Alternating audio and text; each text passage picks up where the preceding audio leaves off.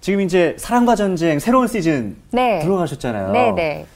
대박 나서 네, 저희가 저희가 이제 뭐 밥차나 커피차는 못 드리지만 우리의 마음을 담아서 네. 축복합니다. 대박 아, 나세요. 감사합니다. 네. 또 이렇게 연기자로서 축복을 받으니까 너무 감사하네요. 저는 우리 사랑하는 이런님. 어, 릴레이로 이렇게. 네, 어. 우리 예수 그리스도의 환한 빛이 우리 예쁜 이런 일을 통해서 세상이 환하게 비춰지기를 축복합니다. 제 3의 전성기인 것 같아 지금 진짜. 아, 맞아요. 아, 나는 휘에게 아, 네. 아유, 감사합니다. 어, 사랑하는 아내 하는 일 네. 너무 잘 됐으면 좋겠고 아유, 네. 저한테 축복을. 그게 또 네, 네. 부부 일심동체. 어, 일심동체. 그래서 네. 가정의 평화와 행복이 가득 넘쳐나게 아, 그리고 네. 하는 일도 잘 되고 아유, 감사합니다. 네, 이렇게 축복받으니까 너무 행복하네요. 사실 아. 너무 힘들었는데. 네. 네, 이제 버틸 수 있는 힘이 또. 아. 네, 우리 제2의 가족이잖아요. 네, 모두 맞아요. 너무, 너무, 축복합니다. 우리 성사학당 가족. 그러니까 패밀리. 네. 우리도 축복합니다. 그 완전. 목사님 네. 모셔야 되는데 종이 안 치네. 그러니까 네. 제가 지금 선생님한테 이제 축복을 해드리고 싶은데 네. 아, 언제 오시지? 선생님 언제 오시지? 나갑시다. 어? 선물을 준비하셨다고요? 진짜로? 네, 가져가시면 돼요. 지금? 산타, 산타 역할을 어, 한번 해볼게요. 휘산- 배달 아, 부탁드립니다. 휘산타. 일단 어, 휘산타. 우리 녹색은 네. 저요. 왠지 네 저요 찬스. 자, 네 이렇게 오, 드리도록 하겠습니다. 네. 오, 제작진. 어, 감동이야. 감동이야, 제작진. 와. 그리고 우리 와, 어, 왠지 예뻐요. 작고 비싼 게 들어있을 것 같은 red. 네, red는 우리 나온누님. 어, 정말 어, 네. 감사합니다. 아, 네. 부피 큰 거. 좀 가볍지만 우리 아이고, 네. 고맙습니다. 아. 우와. 와, 와, 이거 오이. 야. 와, 나 너무 필요했던 거였어요. 어머, 우리 다 달라. 다 달라. 예쁘다. 달라요. 어머, 달라? 신기해. 너무 고마워요. 집 청소 중이고 집 정리 중이거든요. 야, 진짜 너무 좋다. 너무 예쁘다. 어, 다나 달라. 가슴 와. 귀여워. 어, 선생님, 안녕하세요. 아, 와. 안녕하세요, 선생님. 이거 웬일이에요? 이게 웬일입니까, 아. 진짜. 선물이 준비돼 선생님의 있어요. 선물을 네. 네, 준비해봤습니다. 이야, 뭐죠? 제 선물은 전부 책인데. 아, 맞춤형 선물로 갔구나. 와, 정말. 선생님 좋아하시는 책. 어, 다행입니다. 신기하다. 근데 표정이 썩 그렇게, 예. 다행입니다. 다행입니다. 아, 고맙습니다. 네, 저희가 다 감사합니다. 축복의 말을 이렇게 릴레이를 음. 하고 있었거든요. 음, 제가 선생님께 감히 축복의 말씀을 아, 좀 예. 드리고 싶어서 네. 네. 그 선생님을 만나고 나서 정말 음. 제 삶에 되게 큰 영향이 왔었어요. 그래서 음. 앞으로도 잘 부탁드리면서 네. 건강하시길 제가 축복드리고 싶어, 아이, 싶습니다. 고맙습니다. 이게 성탄 무렵이 되니까 이렇게 네. 따뜻한 말도 듣고 네. 어, 참 좋습니다. 성탄절은 흔히 우리가 이제 선물 받는 때로 생각을 하죠. 이런 선물도 있지만은 정말로 좋은 선물은 하나님이 우리에게 값없이 주시는 선물이죠. 우리를 구원하시기 위해 이 땅에 오신 주님, 그분 스스로가 선물이신 거죠. 우리에게. 그래서 어, 그런 주님을 우리의 삶 속에 모셔드린다고 하는 것은 어떤 의미에서는 굉장히 가슴 벅찬 일이기도 한데 모셔드림의 의미를 우리가 잘 생각해야겠다 하는 생각을 하는데 이맘때가 되면은 어, 제 선배 목사님이 썼던 시의 한 구절이 늘 떠올라요. 네. 이렇게 썼습니다. 나를 둘러 당신의 아, 이불로 삼으소서 알몸으로 오시는 주여. 나를 둘러 당신의 이불로 삼아달라고 얘기합니다. 알몸으로 오시는 주님에게. 바로 이게 이제 성탄절을 맞이하는 사람들의 마음이어야 하겠죠. 그런데 그 하나님이 이 땅에 오셨을 때 가장 취약한 자의 모습으로 오셨다고 하는 게 뭘 의미하냐면은 그분을 믿고 따른다고 하는 사람들이 해야 할 일은 취약해진 사람들의 보호자가 되어주고, 그렇죠. 그들을 품어서 아, 그가 한껏 자기의 생명을 누릴 수 있도록 돕는 것 이런 것들이 바로 성탄절이 우리에게 주는 기쁨인 동시에 하나의 요구라고도 얘기할 수 있겠습니다. 아, 아, 그렇게 될 때 겨울의 추위도 녹일 수 있지 않을까 뭐 그런 생각이 네. 아, 벌써 어, 느끼시네요. 시작도 따뜻해. 네, 네. 따뜻해요. 수업해야죠. 아, 너무 재밌다. 와. 아, 너무 빠져들어가지고. 네, 네. 어, 우리 오늘 공부하게 될 내용은요. 예레미야 6장 16절부터 30절까지의 이야기인데요. 16절부터 30절이니까 우리 정훈 학생부터 읽어주세요. 네. 여호와께서 이와 같이 말씀하시되 너희는 길에 서서 보며 옛적 길, 곧 선한 길이 어디인지 알아보고 그리로 가라. 너희 심령이 평강을 얻으리라 하나. 그들의 대답이 우리는 그리로 가지 않겠노라 하였으며 내가 또 너희 위에 파수꾼을 세웠으니 나팔 소리를 들으라 하나. 그들의 대답이 우리는 듣지 않겠노라 하였도다. 그러므로 너희 나라들아 들으라. 무리들아 그들이 당할 일을 알라. 땅이여 들으라. 내가 이 백성에게 재앙을 내리리니 이것이 그들의 생각의 결과라. 그들이 내 말을 듣지 아니하며 내 율법을 거절하였음이니라. 시바에서 유향과 먼 곳에서 향품을 내게로 가져옴은 어찌함이냐. 나는 그들의 번제를 받지 아니하며 그들의 희생 제물을 달게 여기지 않노라. 그러므로 여호와께서 이와 같이 말씀하시니라. 보라, 내가 이 백성 앞에 장애물을 두리니 아버지와 아들들이 함께 거기에 걸려 넘어지며 이웃과 그의 친구가 함께 멸망하리라. 여호와께서 이와 같이 말씀하시되 보라 한 민족이 북방에서 오며 큰 나라가 땅 끝에서부터 떨쳐 일어나나니 그들은 활과 창을 잡았고 잔인하여 사랑이 없으며 그 목소리는 바다처럼 포효하는 소리라 그들이 말을 타고 전사같이 다 대열을 벌리고 시온의 딸인 너를 치려하느니라 하시도다. 우리가 그 소문을 들었으므로 손이 약하여졌고 고통이 우리를 잡았으므로 그 아픔이 해산하는 여인 같도다. 너희는 밭에도 나가지 말라 길로도 다니지 말라 원수의 칼이 있고 사방에 두려움이 있음이라.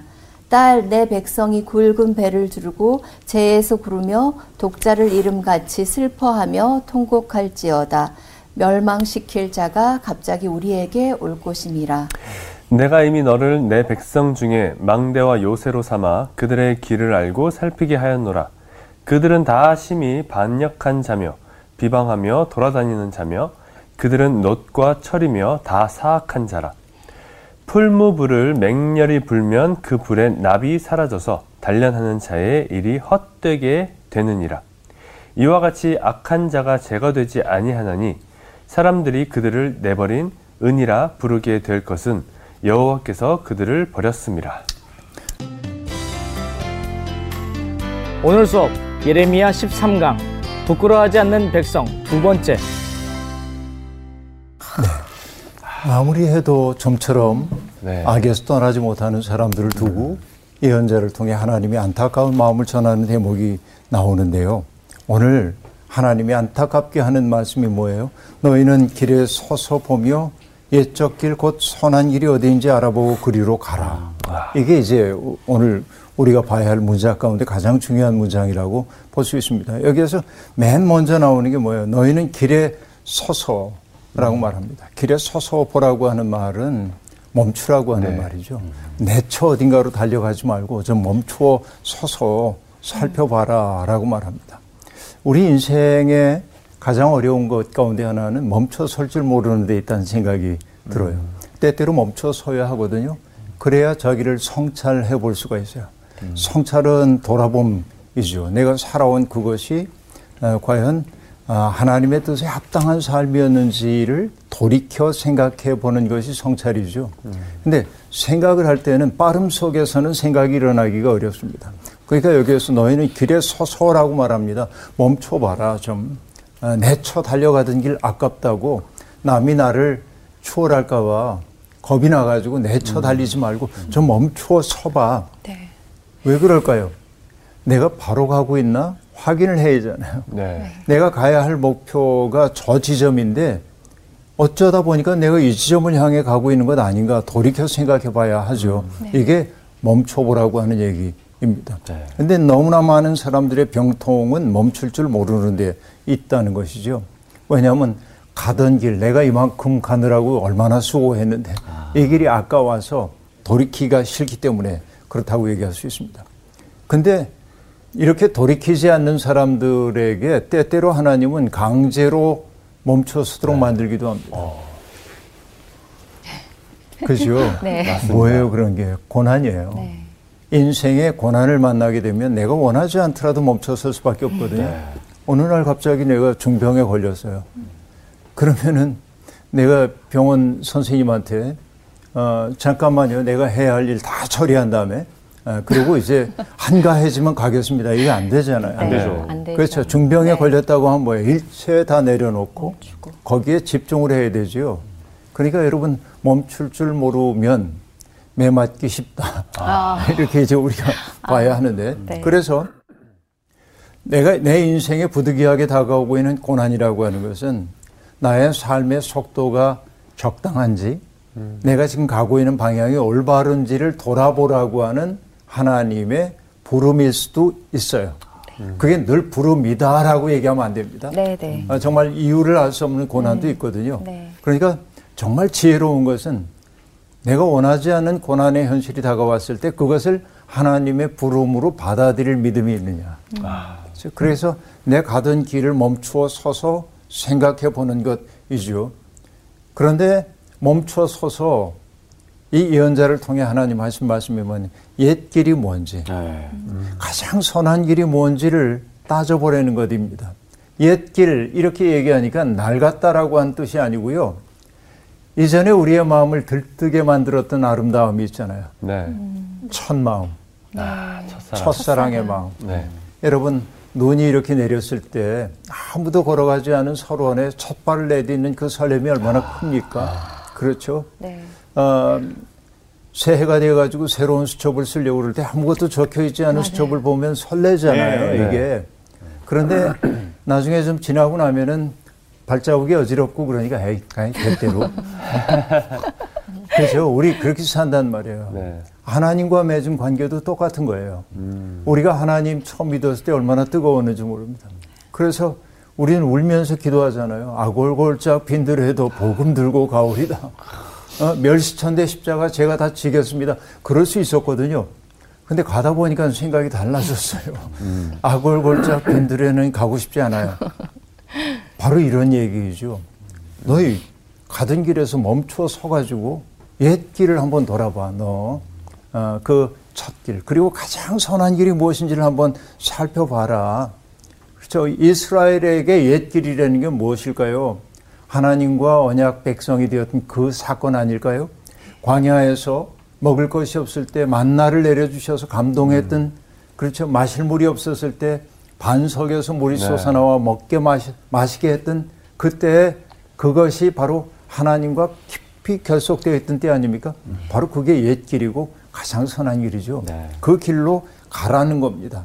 근데 그 길을 따를 때 우리에게 뭐가 찾아와요? 너희 심령이 편안할 거다. 라고 얘기합니다.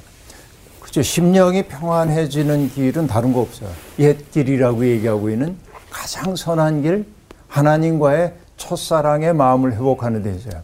자, 그러니까 하나님과의 그 사랑의 마음으로 내가 돌아가게 될 때 내 마음에 평안함이 찾아오는데 이것을 신약 성서의 언어로 얘기하면 뭐냐면 진리가 너희를 자유롭게 할 거다라고 하는 말입니다. 진리 아닌 것들 붙들기 때문에 우리가 부자유해요. 늘 불안해요. 그렇죠? 네. 그런데 진리이신 그분에게 딱 덧대는 순간, 그분과 연결되는 순간 갑작스런 자유가 내게 옵니다. 세상에 나를 흔들어 놓을 수 없는 든든함을 내가 얻었기 때문에 그렇습니다. 자, 너희들 가장 좋은 길을 버리고 다른 길로 가고 있었던 것은 아닌지 멈추어 서서 생각해봐, 돌이켜. 그래서 너희가 잃어버렸던 그 첫 마음을 회복하게 될 때 너희 심령이 평강을 얻을 거야 라고 얘기하는 거예요. 사람이요, 이런 얘기를 듣고 그래, 맞아. 정말 그렇게 해야지. 이러면 얼마나 좋겠습니까? 그러나 또 오르신 말씀이긴 합니다만, 그러고 난 그 길로 안 갈 거야. 왜냐하면 이 길이 더 재밌거든. 딱 그 얘기예요. 여기 16절 말미에 그렇게 얘기합니다. 그들의 대답이 우리는 그리로 가지 않겠노라. 아, 그러네요, 아, 진짜. 네. 우린 그 길로 갈 생각이 없어. 왜? 아, 그거는 재미없는 길처럼 여겨지기 때문에 그렇습니다. 이게 인간의 버릇입니다. 근데 하나님은 끝없이 파수꾼을 세워가지고 그들에게 경고를 하셨습니다. 그들의 나팔 소리를 들어야 합니다. 자, 내가 뭔가 나른한 욕망의 잠에 취해가지고 있을 때 파수꾼의 나팔 소리가 들려오면 우리는 알아차려야 합니다. 아, 위기가 다가왔구나. 근데 그 소리조차 들을 생각이 없어요. 귀 막고. 안 들려요, 안 들려요. 그러고. 예? 그렇죠. 뻔히 들으면서 듣기 싫은 말 하면 애들이 그러잖아요. 이렇게 귀를 이렇게 네. 치면서 안 들려요. 네. 그렇게. 맞아요. 예. 왜 그러는지. 17절에 보면 이렇게 얘기합니다. 그들의 대답이 우리는 듣지 않겠노라. 야, 16절 말미에 우리는 그리로 가지 않겠노라. 음. 17절 말미에 우리는 듣지 않겠노라. 라고 얘기를 하고. 적극적인 반항인데요, 진짜. 아, 반항이에요. 네. 적극적 반항. 뻔뻔하고 진짜 진짜 청개구리. 당황스러운데요, 약간. 네. 그렇죠. 근데 실제로 사람들이 그렇게 뭐 너 들어라 그러면 안 들을래요. 그 길로 가. 안 갈래요. 이러진 않았겠죠. 네. 네, 그러고 안 가는 거죠. 그렇죠. 그냥 그게 이렇게 표현된 거죠. 네, 잘 알았어요. 그리고 자기 좋을 대로 하는 거죠. 이거를 하나님은 이렇게 표현을 지금 하고 있는 거죠. 예언자를 통해서. 기가 막힌 이야기입니다. 자, 그러면 뭐예요? 남은 것은 돌이킬 줄 모르는 이들에게 주어지는 것은 매입니다. 네, 심판. 그래서 18절에 얘기해요. 너희 나라들아 들어라. 무리들아 그들이 당할 일을 알라. 그리고 19절에 보면 땅이여 들으라. 자, 여기 들으라라고 하는 말이 반복되고 있는데요. 이거는 17절 말미에 우리가 듣지 아니하리라라고 하는 말과 대꾸를 이루고 있습니다. 네. 안 들어요, 그들이. 그때 하나님이 누구를 지금 부르고 있어요. 나라들, 무리들, 그리고 땅. 여기 땅. 땅을 부르고 있습니다. 예. 세상의 모든 것들을 다 지금 불러내고 정인으로 삼고 있습니다. 그 얘기는 정인을 셋이나 세웠어요. 하나님의 심판이 엄하게 시행되고 돌이키지 않을 것임을 나타내는 일이라고 볼 수 있습니다. 소위 하나님의 백성이라고 일컬어지는 이들이 받아야 할 재앙의 이야기가 19절에 등장하고 있는데요. 이것이 그들의 생각의 결과라. 그들이 내 말을 듣지 아니하며 내 율법을 거절하였음이라. 그러니까 그들의 사악한 생각과 율법을 거절한 데 대한 보응이 이제는 나타날 것이라고 얘기하고 있습니다. 그런데 사람들은 생각해요. 아니, 하나님, 너무하십니다. 우리가 하나님을 얼마나 사랑하는지 아시잖아요. 그때 하나님이 말씀하시는 거예요. 너희가 시바에서 가져온 유향, 먼 곳에서 온 향품을 내게로 가져왔어. 그러니까 그들은 뭐라고 생각하냐면, 이거 하나님께 바쳤잖아요. 그럼 만족하실 줄 알아야죠. 그런 거예요. 진짜. 우리 할 도리를 다 했잖아요, 하나님. 그렇게 말하는 겁니다. 그리고 번제물 가져왔잖아요, 하나님 앞에. 그럼 우리 할 도리는 다 한 겁니다. 근데 왜 우리를 야단치세요? 그런 얘기인 거예요, 지금. 네. 예. 얘기를 그렇게 하고 있습니다. 그런데 하나님이 하시는 말씀 뭐냐면 그것이 하나님에게 중요한 게 아니에요. 가장 값진 건 내게는 가장 값진 것인지 몰라도 하나님께는 아무것도 아닐 수 있어요. 그게 여러분 우리가 살고 있는 이 세상은 그 자본주의 세상이라고 얘기하고 있는데 자가 본이 되는 세상이란 말이죠. 이 자본주의 세상에서 가장 중요한 것이 뭐냐면은 희귀성, 아, 희귀한 것이 소중히 여김을 받는 거예요. 그러니까 뭐냐면 다이아몬드, 네, 뭐 limited 명품 에디션. 신상. 음, 다들 그런 거에 목숨 걸고. limited. 네. limited edition. limited 아, edition. limited edition. 명품, 네. 신상. 네. 옛날에 우리 신파조로 얘기할 때 어, 김중배의 다이아몬드가 다이아몬드, 그렇게. 좋았단 말이야 이렇게 얘기하는데 이거는 뭐냐면 다이아몬드가 길바닥에 널려 있으면 아무도 그거 중요하게 생각 안 해요. 그렇죠. 정말 이게 희귀하기 때문에 가치 있다고 여겨지고 있는 것이죠. 그러나 다이아몬드가 이만큼 있어도 내가 광야에서 물 한 모금 없 죽게 되면 아무 의미 없거든요. 맞아요. 그러니까 하나님은 정말로 소중한 것은 흔하게 만드셨어요. 이게 하나님의 은총 이죠. 예. 근데 이 희귀한 것들을 차지하기 위해 이걸 차지하고 싶은 사람들이 너무나 많으니까 경쟁하고 경쟁은 누군가를 밀어내는 일이잖아요. 네. 밀어내니까 여기에선 싸움이 벌어지고 음모가 생기고 이제 이렇게 되는 거죠.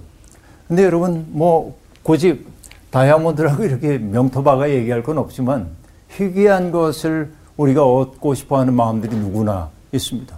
어떤 거냐면은 내가 굉장히 좋은 옷을 입었는데 여러분 이거 굉장히 좋은 옷이라고 진짜 생각하면 안 돼요. 제가 늘 싸구려를 입기 때문에. 근데 굉장히 좋아 보여요, 목사님. 네, 모델이. 좋으셔서. 근데 정훈 씨가 이렇게 보고 날 부러워해가지고 나도 저걸 소유해야지.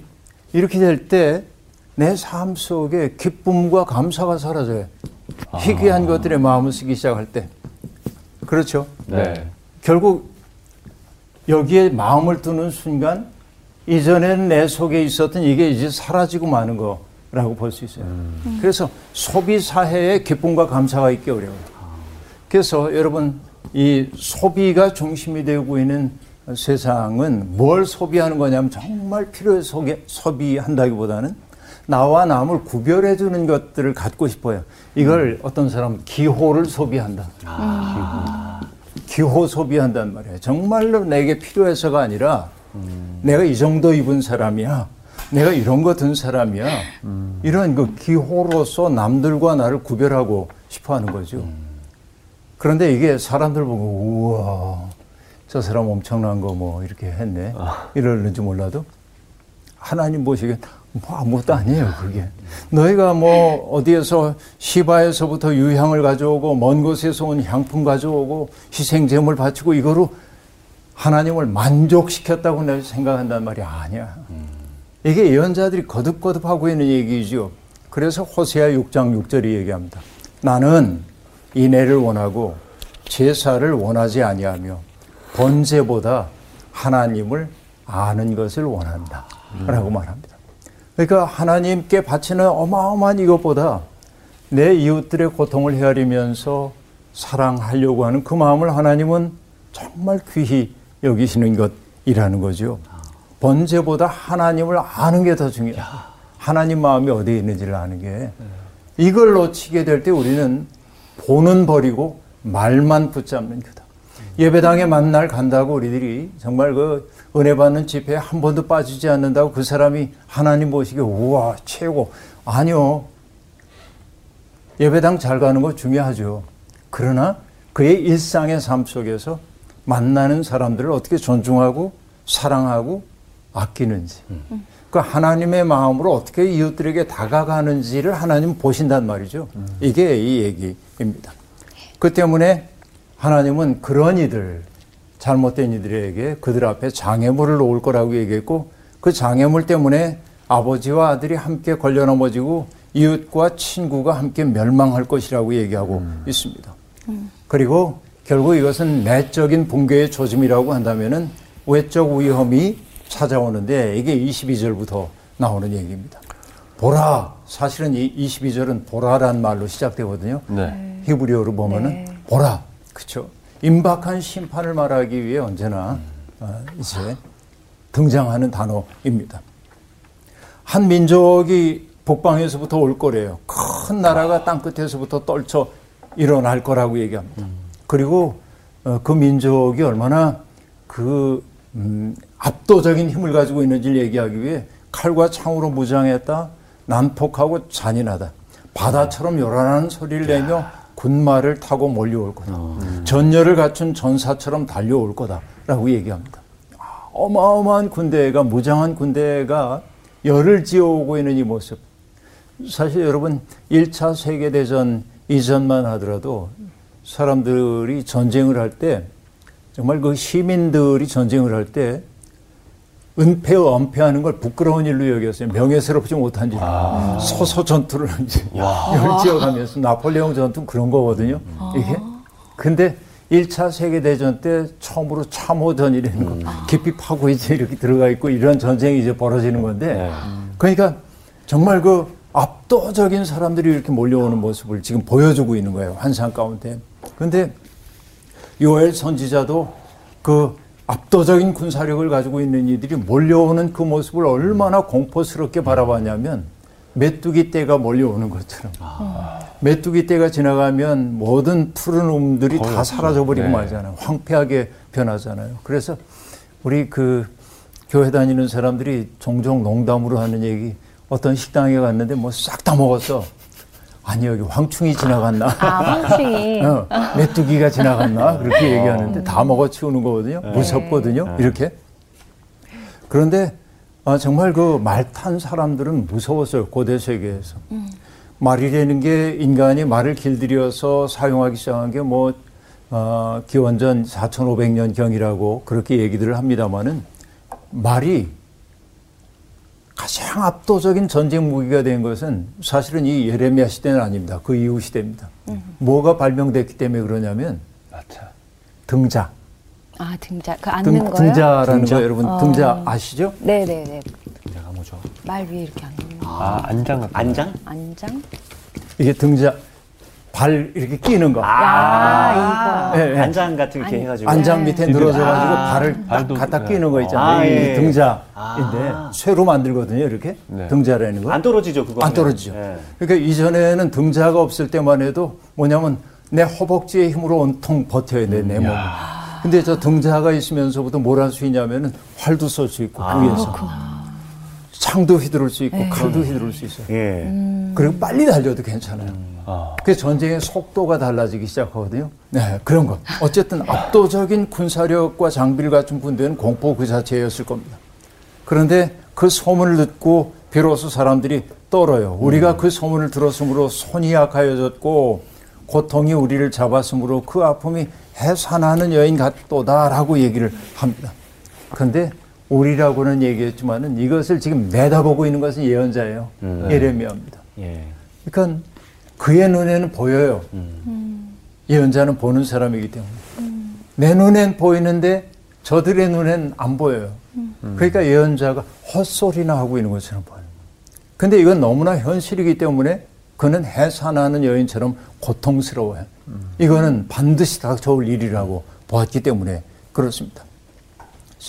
어딜 가도 안전한 데가 아무 데도 없습니다. 밭에도 나가지 말아라. 길로도 다니지 말아라. 원수의 칼이 있고 사방에 두려움이 있을 것이다. 라고 얘기를 하고 있습니다. 그러면서 26절이 이렇게 얘기하죠. 딸 내 백성이 굵은 배를 두르고 재에서 구르며 독자를 이름같이 슬퍼하며 통곡할 지어다. 멸망시킬 자가 갑자기 우리에게 올 것임이라. 라고 얘기합니다. 자, 여러분 이것을요.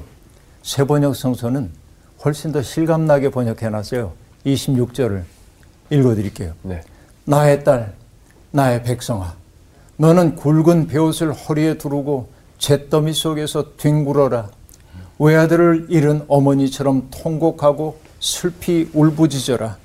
멸망시키는 자가 갑자기 우리를 덮쳐 올 것이다. 라고 말합니다. 그러니까 나의 딸, 나의 백성아, 울어. 이게 어마어마한 그 고통이 그들에게 다가오기 때문에 그렇습니다. 근데 여기에 죄를 뒤집어 쓰고 오라고 얘기하는데 죄에서 구르며라고 얘기하는데 이때 에페르라고 하는 단어는 불태워서 나오는 죄라기보다는 흙이 잘게 부서져서 푸석푸석해진 연기 같은 것들인데 그러니까 이게 황폐함을 나타내는 것들이라고 볼수 있겠죠. 그러니까 구약에서는 슬픈 일을 당했을 때 또 그 슬픔을 나타내기 위해 에페르를 머리에 뒤집어 쓰기도 했습니다. 위기가 닥쳐왔을 때 금식하면서 하나님의 도움을 구하기 위해서도 에페르를 뒤집어 쓰기도 했던 것이죠. 그러니까 지금은 어떤 때냐 울어야 할 때라는 거예요. 지금은 울어야 할 때야. 희희낙낙하고 즐거워해야 할 때가 아니라는 거예요. 그런데 문제는 뭐냐면 늘 보는 사람에게만 보인다는 거. 이게. 그렇지 않은 사람들에게는 보이지 않는다라고 하는 게 가장 큰 문제라고 볼 수 있습니다. 자, 27절부터 결국 그 백성이 어떻게 될 것인지를 얘기하고 있는데요. 네. 내가 이미 너를 내 백성 중에서 망대와 요새로 삼아 그들의 길을 알고 살피게 하였노라 라고 말합니다.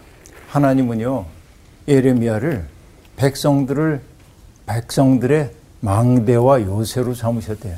무슨 얘기일까요? 망대는 뭐 하는데요? 길을 바라보는 멀리 바라보는 대잖아요. 네. 망대 그야말로 네.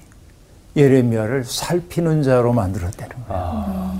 그러니까 역사 속에서 여러분 예언자라고 하는 사람들은 제가 이제 예언서 강의할 때도 얘기했습니다만 예언자라고 하는 사람들은 뭐냐면 하나님의 눈으로 하나님의 눈으로 역사를 주석하는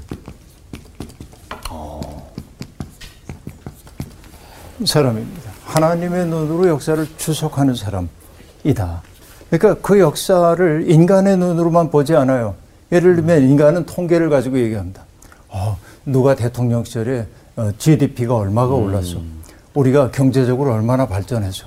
와, 대단한 뭐 이렇게 짱짱 그러는데. 네. 예언자가 볼 때는 뭐라고 얘기하냐면 그래, 그래, 그래가지고 이게 경제적으로는 좋아졌는지 모르지만 그 때문에 눈물 흘리는 사람 너무 많아졌잖아. 음. 하나님의 눈이 헤아리고 있는 것은 그 대목이란 말이야. 네. 예언자는 바로 그 눈을 가지고 역사를 보기 시작하는 거죠. 그러니까 오늘 이 땅에 하나님이 교회를 세워주신 까닭은 뭐냐면 금방 얘기한 대로 어떤 통계 수치를 가지고 사람들이 역사를 바라보고 있을 때 그 통계의 이면 속에 있는 고통의 현실에 눈을 뜨도록 하는 게 하나님이 교회를 세워주신 까닭이란 말이죠. 오늘 우리의 교회가 이런 역할을 잘 하고 있는지 살펴봐야 하는 것이죠. 그러니까 하나님께서 예레미야를 망대로 삼으셨다고 하는 건 높은 곳에 올라가서 봐야 되는 거예요. 음. 높은 곳에서 봐야 보이는 것들이 있어요. 그렇죠. 네. 땅의 현실 속에서만은 안 보이는 게 너무 많은 거예요. 예를 들면 여러분 산에 올라가 보면 산에 이렇게 이제 올라가요. 그럼 우리가 산에 올라가는 사람들이 꼭 어, 떤 감정을 느끼냐면 오래간만에 가는 사람. 내가 왜 왔지? 너무 힘들어. 숨이 턱에 이렇게 네. 미치고 그리고 이제 억지로 끌려온 사람은 아니 굳이 내려올 걸 꼭 올라가야 돼 이렇게 투덜거려요. 그러다가 어려움을 겪고 올라가면 오길 정말 잘했어. 음. 정말 좋아. 그리고 높은 곳에서 이렇게 바라보면 서울을 바라보면 뭐 빌딩들이 이러고 어, 집 없는 사람들은 와 저렇게 많은 집 가운데 내 집 하나 없구나 아. 그렇게 생각하고 비애감을 느끼기도 하고 네. 저도 그 생각인데 그렇죠. 근데 또 저 높은 곳에서 바라보면 여기서 아웅다웅하고 살고 있는 그게 인생에 그렇게 중요한 문제 아닌데 좀 떨어져서 바라보면 그렇잖아요. 네. 인생의 전모를 보고 나면 아, 이 속에서 감정적으로 서로 상해야 할 일도 별로 없고 그런데 왜 우리가 그 마음을 갖지 못하냐? 언제나 동일한 평면 속에서 내 인생을 바라보기 때문에 그래요. 음. 그래서 신앙을 가리켜서 어떤 분을 이렇게도 얘기합니다. 신앙이란 먼 빛의 눈길. 좀 떨어져서 바라볼 줄 아는 거예요. 이렇게. 내 삶을, 우리의 관계를, 우리의 역사를 조금 거리를 두고 바라보는 거예요. 이렇게. 그럴 때 달라져요. 이 현실이. 그러니까 하나님께서 예언자를 망대와 요새로 삼으셨다는 것. 그래서 그들에게 경고의 나팔을 불도록 만들어 주셨다는 거지요. 그리고 결국 그렇게 함으로 뭘 하는 거예요? 그 백성들의 마음을 시험해 보도록 하셨다라고 하는 얘기입니다. 그런데 28절에 보면은 그 결과가 뭐냐면 그들은 다 심히 반역한 자며 비방하며 돌아다니는 자며 그들은 놋과 철이며 다 사악한 자라 하고 말합니다. 백성들에 대한 하나님의 판단이 여기 등장하고 있는데 그들은 반역하는 자들이다. 다시 얘기하면 돌아서는 자들이고 음. 그렇죠 돌아서요. 그 돌아섬의 어, 그 결과가 뭐로 나타나냐면은 완악함으로 음. 나타나는 거죠. 그리고 하나님에 대한 항거, 하나님의 뜻 아까 얘기했잖아요. 그리로 가지 않겠노라. 우리는 듣지 않겠노라. 네. 바로 이게 이제 반역함이란 말이죠. 그리고는 결국 하나님을 반역하기 때문에 나타나는 게 뭐예요? 비방하며 돌아다니는 자며 하고 말합니다. 비방해요. 사람들을 헐뜯는 거예요. 여러분, 정말 이 세상에는 사람들을 좋게 얘기해도 살기 어려운 세상인데, 그냥 그 사람은 타작마당, 타작기 같은 사람이 있어. 그 사람 입에만 들어가면 모든 사람이 잘근잘근 씹혀요. 세상에 좋은 사람이 하나도 없어. 그 사람에게만 들어가면. 음. 그래서 저는 그래요. 야, 저것도 재능이다. 타고난 재능이다. 타고난 재능이다. 정말 그 누군가를 비방하기 위한 역사적 소명을 띠고 아. 태어난 것 같은 음. 사람들이 있어요. 근데 그런가 하면은 정말 그 따뜻한 거 뽀아내는 사람도 있어요. 그 사람 속에는 아름다움을 뽀아내고 그런 이들과 만나면은 행복해요. 그렇죠. 늘 그럴 수만은 없죠. 근데 비방하는 까닭 가운데 하나 뭐냐면 그를 넘어뜨리기 위한 것도 있지만 비방하는 주체인 내가 근사하게 보이기 위해 그런단 말이야. 다시 얘기하면 비방하는 행위는 그를 무너뜨리기 위한 것도 있지만은 자기를 크게 보이기 위한 것이기도 합니다. 그러니까 그 모든 것들이 전부터도 제가 얘기를 해왔지만은 죄라고 하는 건 사악한 마음이라는 것은 자기 속으로 구부러진 마음이라고 네. 얘기하죠. 네, 네. 그다 나야. 나를 중심에 놓기 때문에 이런 일들이 벌어진단 말이죠. 그러니까 그 완악하기가 어떻다고 얘기하냐면 너쇠나 무쇠와 같대요. 이게 감당할 수가 없죠. 속속들이 썩었다고 얘기하고 있습니다. 결국 그들은 결국은 속속들이 썩었다고 하는 말을 다른 말로 얘기하면 부패 혹은 부식인데 네. 재미있는 건 부식된 것 옆에 있으면 옆에 있는 것도 함께 부식돼요. 맞아요. 네. 맞아요. 내가 썩으면 옆에 있는 사람들도 썩게 만든단 말이에요. 네. 그러니까 여기에 반역하고 그 다음에 사람들을 비방하고 스스로 보식해서 완악해진 사람들이 있는 곳에 뭐냐면 다른 사람들도 마음을 닫게 만들고 썩게 만든다 그 얘기죠. 그래서 여러분 제가 늘 하는 얘기 그런 겁니다. 나의 있음 그 자체가 누군가를 맑게 만드는 사람이 되면 얼마나 좋을까. 어, 때때로 제가 정현정 선생님 시를 인용하고 나는데 어, 사람은 기대는 게 많대요. 어, 저 숲- 산에 있는 나무를 보래요. 서로 비스듬히 기대는 채 지내잖아요. 그리고 이 시에서 뭐라고 얘기하냐면 내가 기대는 게 맑으면 나도 기대, 나도 맑아지는 거예요. 그렇잖아요. 네. 누군가가 내게 와서 이렇게 기대요. 내가 맑으면 그도 맑아지는 거예요. 그렇죠. 이게 사랑 아니겠어요? 그런데 이렇게 부식된 사람, 마음이 스톡본, 아, 죄송합니다. 영어를 좀 완악하고, 완악한 거예요. 아, 그리고 이제 이 그 속으로 속속들이 썩은 사람은 누군가가 그에게 이렇게 기대게 될 때 다른 사람조차 썩게 만든다. 이게 죄죠. 내가 아무 일 안 해도 누군가의 마음 속에 나쁜 것을 만들어내면 어, 나는 죄를 짓고 마는 거죠. 그런데 그들의 죄와 완악함이라고 하는 것은 도무지 제거되지 않는다. 그러니까 풀무불 속에 들어가서도 녹지 않는 이상한 납이 있다는 거예요. 풀무불 속에 들어가면 다 녹아져야 하는데 고난을 당해도 도무지 녹지 않아. 이건 도대체 뭐예요? 사라지지 않는.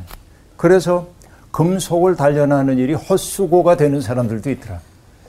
때때로 고난과 시련 속에 사람들을 담그는 까닭은 그걸 거치고 나와서 말가지라고 하는 것인데. 근데 거기 들어갔다 나와도 여전히 이전과 다를 바가 없는 사람들이 있단 말이죠. 불순물이 제거되지 않은 사람들이 너무 많이 있다. 라고 얘기합니다. 오늘날 우리 교회의 모습은 어떤가를 생각해 봅니다. 음, 세상으로부터 지탄받고 있는 이 교회의 모습이 여기 이 완악한 예언자를 통해 하나님이 탄식하고 있는 그런 백성의 모습과 얼마나 다를까? 제가 이렇게 좋은 거 하나님께 바쳤잖아요. 하나님 우리가 헌금 얼마나 열심히 하는지 아시죠? 제 예배당 빠진 적이 없잖아요. 그만하면 만족하셔야죠. 이러는 거 아니지. 그러나 하나님이 기뻐하시는 것은 내 마음을 좀 알아다오. 그 하나님의 마음이라는 건 뭐예요? 이렇게 세상이 빛나는 것처럼 보여서 뭐 번쩍번쩍 하는데 그 빛의 이면 속에 어둠 속에서 숨조차 쉬지 못하는 이들을 보고 하나님 마음 아파한단 말이죠. 그 마음 헤아려서 교회야 저기를 좀 돌보렴 이라고 얘기하잖아요. 이게 지금 우리에게 들려주시는 말씀입니다. 하나님은 예레미야를 망대와 요새로 삼아 주셨는데요. 교회도 망대와 요새로 그리고 교인들도 망대와 요새가 되어야 합니다. 떨어져서 바라봐야 돼. 그러면서 하나님 기뻐하시는 일을 나의 기쁨으로 삼는 믿음이 우리에게 필요할 때 같아요. 오늘 수업 여기서 마칠게요. 고맙습니다. 고맙습니다. 나의 존재 자체가 뭐 누군가에 영향을 준다는 거. 예. 저는 약간 왔다 갔다 하는 것 같아요. 때로는 사랑으로 동화시키기도 하는데 때로는 곰팡이처럼 예, 부식시키기도 하고 왔다 갔다 하는 것 같아요. 우리 다 그러지 않을까요? 아. 그래서 저는 오늘 아, 저 성찰의 시간을 정말 반드시 확보해야겠다. 멈춰야 돼. 네, 멈추고 나를 돌아본다. 나 스스로 멈추지 않으면 네. 하나님께서 건강이든 뭐든 그렇게 멈추게 만드시는 것 맞아요. 같아요. 내가 그랬거든. 어, 아팠어. 예. 저도 마음이 힘들 때 그 부정적인 영향은 정말 쉽게 가더라고요. 사랑의 마음 전달되는 거. 맞아, 맞아. 부정의 영향이 너무 빠른 거. 전염력이 더 강한 것 같아요. 맞아요. 그래서 부식 막 부식 시키고 막 부식보다는 막 예, 맞아. 넘어서 막 그러더라고요. 그게 그래서 더 빨리 불타고 음, 정말 선하고 아름다운 건 음, 이렇게 좀 맞아요. 쉽지 잘안 가는 것 않아. 같고. 음, 맞아요. 그래서 제가 하나님께 받은 이 축복을 더 나눌 수 있도록 좀 제 안에 중심을 잘 잡아야겠다라는 결론을 내봤습니다. 네. 와. 그러니까. 아, 아, 사랑합니다. 이번 주 퀴즈입니다. 다윗이 사울의 겉옷자락을 벤 곳은 어디인가요? 1번 수루 광야, 2번 바란 광야, 3번 엔게디 광야. 정답을 아시는 분은 CBS 성사학당 홈페이지에 정답을 올려주시거나 우편으로 보내주시면 됩니다. 선정되신 분들에게는 대한성서공회에서 발행한 성경, 성경 통독을 위한 최고의 작서 성경 2.0, 성서학당 선생님들의 저서 중 하나를 드립니다.